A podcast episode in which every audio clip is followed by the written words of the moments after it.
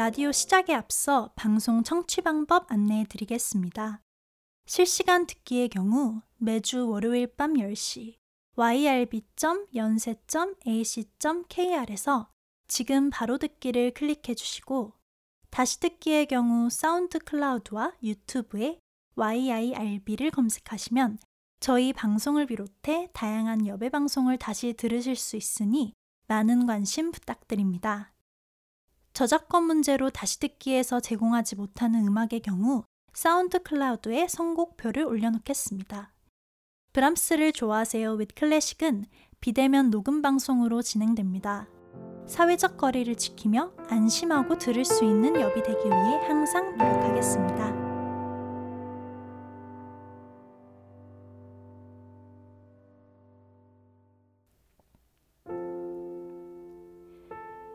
상처받고 또 상처받으면서 계속 사랑할 것임을.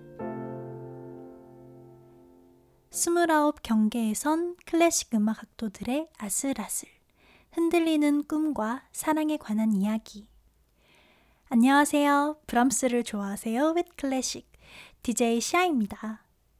이 라디오는 2020년 종영한 SBS 드라마 브람스를 좋아하세요를 리뷰하고 관련 클래식 곡을 소개하는 프로그램입니다. 라디오 1부는 드라마 3, 4회에 해당되는 줄거리를 설명하고 2부는 저의 감상 포인트와 클래식 곡을 소개하는 시간입니다. 중간고사 시험 기간이 끝나고 2주 만에 돌아왔습니다. 여러분은 다들 시험 기간이 끝나셨나요? 사실 저는 아직 안 끝나서 빨리 끝났으면 하는 마음입니다. 지금부터 브람스를 좋아하세요 with 클래식 1부를 시작합니다.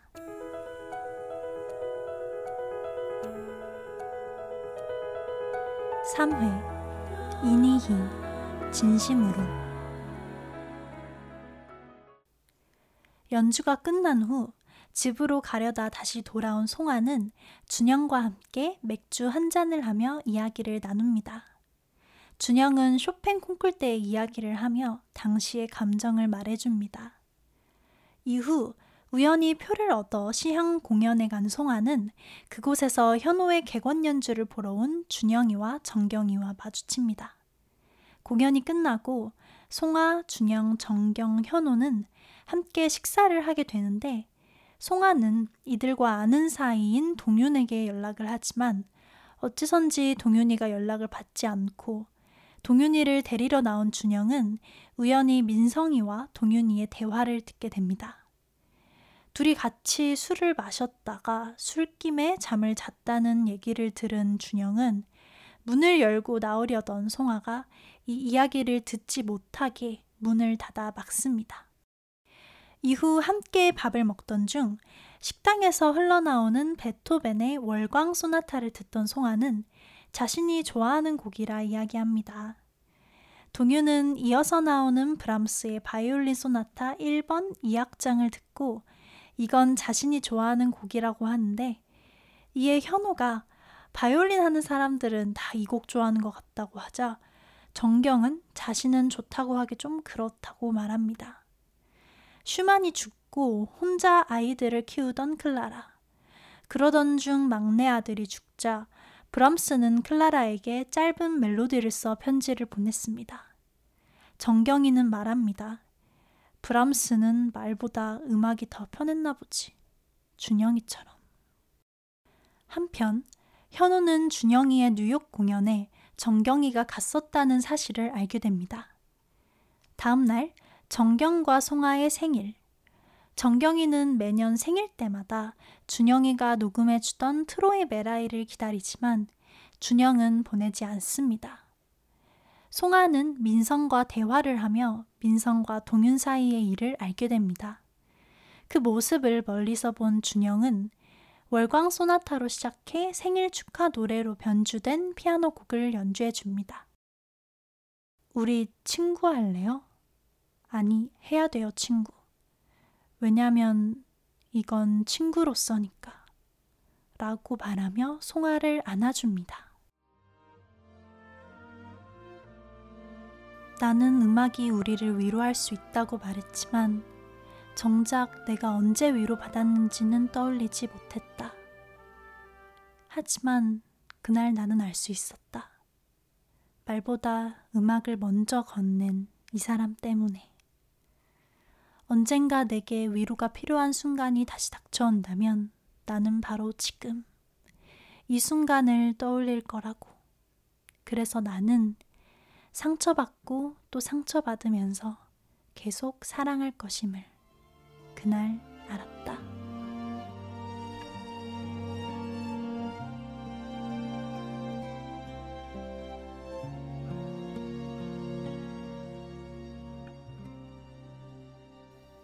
사회 논 트로포 지나치지 않게 다음날 현호는 정경이에게 생일 축하한다며 커플링을 줍니다. 하지만 굉장히 끼고 싶지 않아 하는 티를 내는 정경이.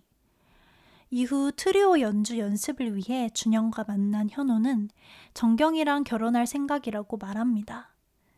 정경이가 뒤늦게 들어와 연습을 시작하는데 현호는 정경이가 반지를 끼지 않은 걸 발견합니다. 그날 밤 준영과 둘이 술을 마시게 된 현호는 혼란스러워 하면서도 확실한 게 아니니 별 말은 하지 못하고 준영에게 빨리 한국을 떠나달라고 합니다.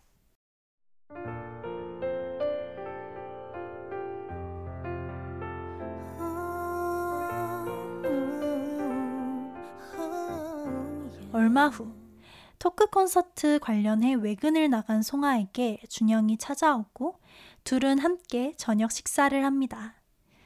저녁을 먹은 후 청계천 주변을 걷는 송아와 준영.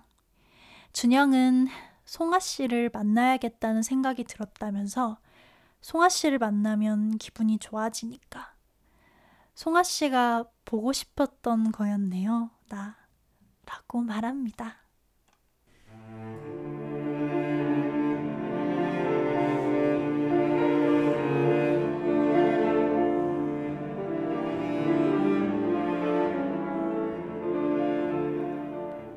다음날 예정되어 있던 준영의 토크 콘서트가 진행되고 준영의 피아노 연주로 마무리 지으려 하는데 하필 치려던 곡은 송아가 연주해달라 부탁한 트로이 메라이.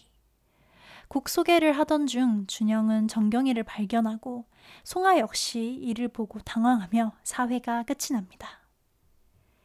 라디오 2부는 멘델스존의 피아노 트리오 1번 1악장 감상 후 이어집니다.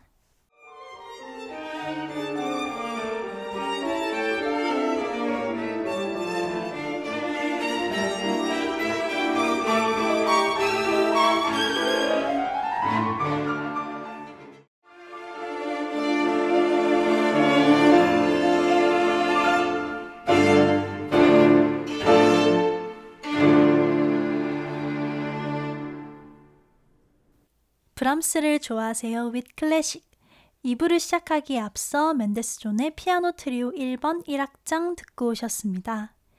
연주는 피아노 안종도, 바이올린 한수진, 첼로 요엘 마로시입니다. 한수진님은 얼마 전에 연세대학교 채플 강연에서도 나와서 연주를 해주셨죠.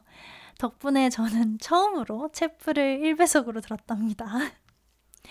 이 곡은 드라마에서 준영, 현호, 정경이 함께 연습하던 곡인데요. 피아노와 첼로가 함께 시작하고 바이올린이 조금 후에 합류하는 구성으로 친구 사이인 준영과 현호 사이에 정경이가 끼어들게 된 삼각관계 상황을 표현하기 위해 선곡되었다고 합니다. 그럼 본격적으로 2부를 시작해 보려 하는데요. 브람스를 좋아하세요 with 클래식 오늘의 감상 포인트 첫 번째 같은 날이 생일인 송아와 정경의 데뷔되는 모습입니다.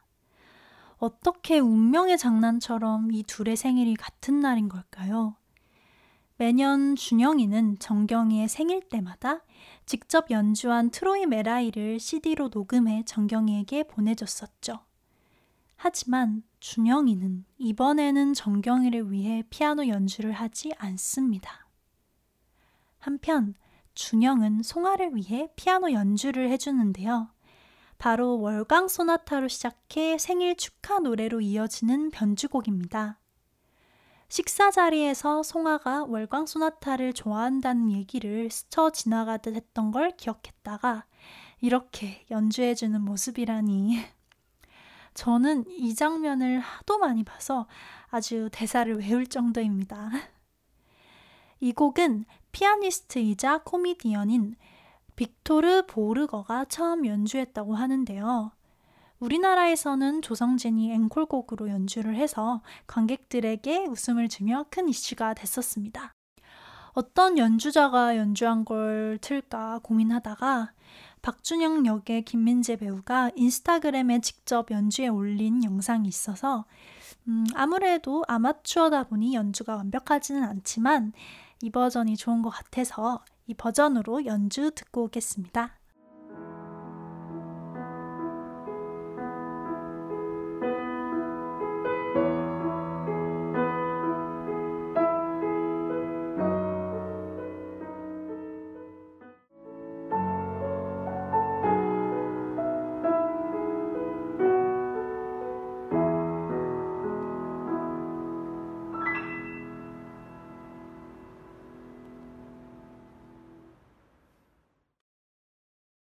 감상 포인트 두 번째. 트로이메라이에 얽힌 과거 이야기입니다. 어릴 적 우연히 브람스 인터메조를 연습 중이던 준영을 본 정경. 아무거나 더 연주해 달라는 말에 준영은 트로이메라이를 연주해 줍니다. 이에 정경은 이 곡에서 따온 게 자신의 이름이라며 돌아가신 엄마가 가장 좋아하시던 곡이라 말합니다. 이렇게 준영은 정경이에게 생일 때마다 트로이 메라이를 연주해주게 된 거죠. 이렇다 보니 준영이에게나 정경이에게나 트로이 메라이는 서로를 떠올리게 하는 매개체였던 겁니다. 준영이 더 이상 트로이 메라이를 연주하지 않겠다고 한 건 자신에게 남아있던 정경이에 대한 마음을 끊어내겠다는 다짐이었던 거고요. 그런데 이런 둘 사이의 이야기를 모르는 송아는 토크 콘서트에서 무엇을 연주할지 물어보는 준영에게 기어이 또 트로이 메라이를 듣고 싶다 말합니다. 그런데 토크 콘서트에 갑자기 정경이가 찾아왔으니 다음 주 5회에서 준영은 과연 어떤 반응을 보일까요? 감상 포인트 세 번째. 점점 가까워지는 송아와 준영. 저번 1, 2회에 이어 3, 4회에서도 준영의 설렘 모먼트가 계속되는데요. 와, 진짜 이거 반칙 아닌가요? 상처받은 송아를 위한 피아노 연주. 그리고 송아를 안아주면서 친구 해야 한다. 왜냐면 이건 친구로서니까. 라니. 와, 이건 진짜 박준영 유죄. 땅땅. 이거에 누가 과연 반하지 않을 수 있을까요? 그리고 청계천 주변을 산책하면서 송아 씨를 만나면 기분이 좋아진다. 송아 씨가 보고 싶었던 거였다. 와, 그렇게 이쁘게 웃으면서 이런 말을 하면 네, 이거는 뭐다? 박준영 잘못이다. 이런 이 사람들이 박준영 폭스라고 하죠. 암튼 이렇게 둘이 자주 만나면서 밥도 먹고 산책도 하고 진솔한 이야기도 하고 관계가 점점 발전하는 게 느껴지네요. 마지막으로 감상 포인트 네 번째. 쇼팽 국제 피아노 콩쿨입니다. 드라마에서 준영은 한국인 최초로 쇼팽 콩쿨에서 1위 없는 2위에 입상한 피아니스트로 나오죠. 1등이면 1등, 2등이면 2등이지. 1등 없는 2등은 또 뭔가 싶으시죠? 쇼팽 콩쿨은 폴란드 출신의 작곡가이자 피아니스트인 프레데리크 쇼팽을 기리기 위해 1927년에 시작된 폴란드 바르샤바에서 5년에 한 번씩 열리는 피아노 콩쿨로 오직 쇼팽의 곡으로만 실력을 겨루며 벨기에의 퀸 엘리자베스 국제음악 콩쿨, 러시아의 차이콥스키 국제음악 콩쿨과 함께 세계 3대 음악 콩쿨로 꼽힙니다. 피아노뿐만 아니라 바이올린, 첼로, 성악, 작곡 등 여러 분야에서 실력을 겨루는 세계 3대 콩쿨의 다른 두 대회와는 달리 쇼팽 콩쿨은 오직 피아노 부문에서 쇼팽의 작품으로만 경연을 치릅니다. 보통 개최 시기는 10월이고 콩쿨 기간은 약 3주로 예선, 본선 1, 2, 3차, 결선으로 나뉘어 진행됩니다. 참가자들은 예선에서부터 본선 3차에 이르기까지 에튜드, 녹턴, 왈츠, 스케르초, 발라드, 판타지, 마주르카, 폴로네이즈, 소나타 등 약 40여 곡을 연주해야 하고 결선에서는 쇼팽 피아노 협주곡 1번 또는 피아노 협주곡 2번 둘 중 한 곡을 오케스트라와 협연하게 됩니다. 시상은 1등부터 6등까지 수상자를 선정하지만 심사 기준에 부합하는 실력자가 없을 경우에는 수상자를 내지 않습니다. 실제로 1990년, 1995년은 1위, 2005년은 2위가 공석이었습니다. 무려 5년에 한 번밖에 열리지 않는다는 점이나 심사 기준에 부합하는 실력자가 없을 경우에는 수상자를 내지 않는다는 점이 쇼팽 콩쿨의 권위를 보여주는 것 같습니다. 한국인의 경우 2005년 임동민, 임동혁 형제가 의의 없는 공동 3위로 입상했고 2015년에 조성진이 21살의 나이로 우승을 차지해 조성진 붐을 일으켰습니다. 사실 저도 조성진 팬인데요. 그래서 자꾸 조성진이 연주한 버전을 라디오에 틀게 돼서 자중하려고 하는데 그게 잘 안 되네요. 혹시 여기 조성진 팬이 계시다면 내년에 같이 티켓팅 해봐요. 저는 매년 실패하고 있지만 언젠가는 되겠죠. 드라마 주인공 박준영은 특유의 낮은 목소리나 전체적인 분위기, 입상자라는 점에서 조성진을 떠올리게 하는데요. 또 1등 없는 2등이라는 점은 임동민, 임동혁 형제를 떠올리게 하기도 합니다. 드라마에서 박준영은 콩쿨에 대해 정말 싫었다. 내가 전생에 뭘 그렇게 잘못해서 이렇게 살고 있나 라는 생각을 했다고 말합니다. 피아니스트 조성진도 모 인터뷰에서 콩쿨이 힘들었다고 말을 하면서 쇼팽 콩쿨 우승 후 든 생각이 아, 이제 더 이상 콩쿨은 안 나가도 되겠구나 였다고 말했던 적이 있습니다. 5년에 한 번 열리는 쇼팽 콩쿨은 2015년 조성진이 우승한 뒤로 2020년에 열렸어야 했지만 코로나 때문에 1년 연기돼 올해 18회 쇼팽 콩쿨이 열려 얼마 전 끝이 났습니다. 올해에도 많은 한국인 연주자가 참가했는데요. 특히 피아니스트 이혁이 최종 결선에 진출했지만 아쉽게 수상 목록에 이름을 올리지는 못했습니다. 이렇게 쇼팽 콩쿨에 대한 이야기를 길게 했으니까 쇼팽 곡을 듣고 와야겠죠? 근데 어쩜 쇼팽 콩쿨 입상자라면서 드라마의 쇼팽 곡은 거의 안 나오더라고요. 저는 개인적으로 쇼팽 곡을 정말 좋아해서 자주 연주한답니다. 네, 오늘 쇼팽 얘기를 좀 길게 했는데 어, 드라마에 나오지는 않았지만 쇼팽 곡 소개를 조금 더 할까 합니다.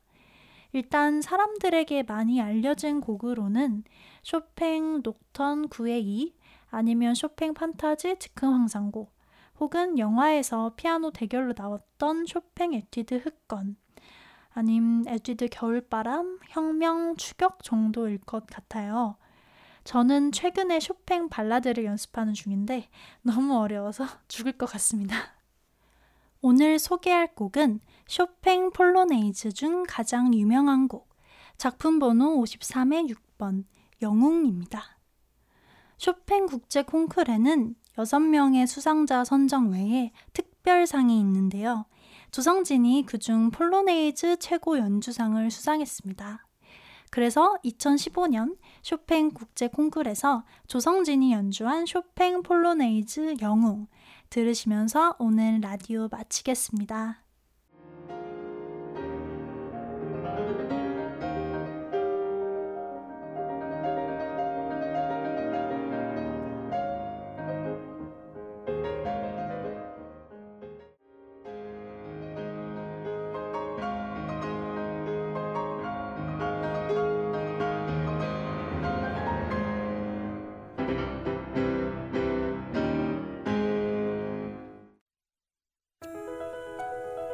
브람스를 좋아하세요 with 클래식. 저는 DJ 시아였습니다.